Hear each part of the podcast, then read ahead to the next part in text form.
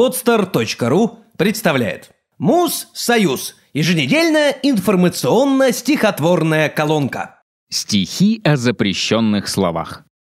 Не то чтобы в истерике любители затей, чиновники Америки боятся за детей.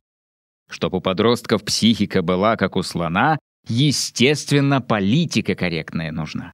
В Нью-Йорке много школьников. За ними глаз да глаз, по мнению чиновников, особенно сейчас, когда, на удивление, обычные слова звучат как оскорбление живого существа. И встретились подельники Колумбовой земли, и школьные учебники внимательно прочли серьезно, понемноженьку, и тут их проняло. Так вот откуда ноженьки, распущенность и зло. А мы не знали, бедные, болела голова, что в школах-то запретные, опасные слова. Мечтающим о сытости не так легко прочесть о том, что знаменитости на белом свете есть. Да что там, день рождения в процессе кутерьмы свели до преступления нью-йоркские умы.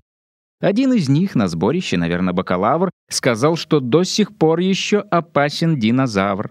И хоть ориты в рупоры, как резаная мать, они и на компьютеры поставили печать. Смотрю на нас угрюмо я и сам себя кляну, за то, что снова думаю за целую страну. А если нам отважиться и те слова, что всем сомнительными кажутся, не свергнуть насовсем?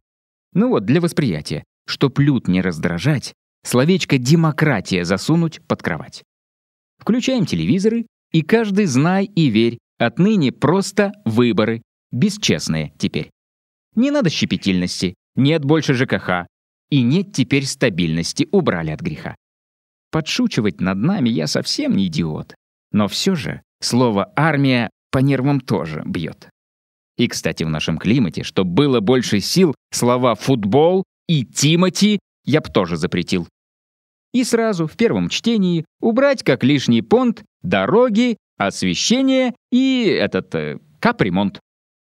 И пусть там эти лодыри, любуясь на Бродвей, Стараются до одри, сидят у словарей, они же там, как водится, в пылу, в поту, в огне, о школьниках заботятся. А мы о всей стране. Сделано на podster.ru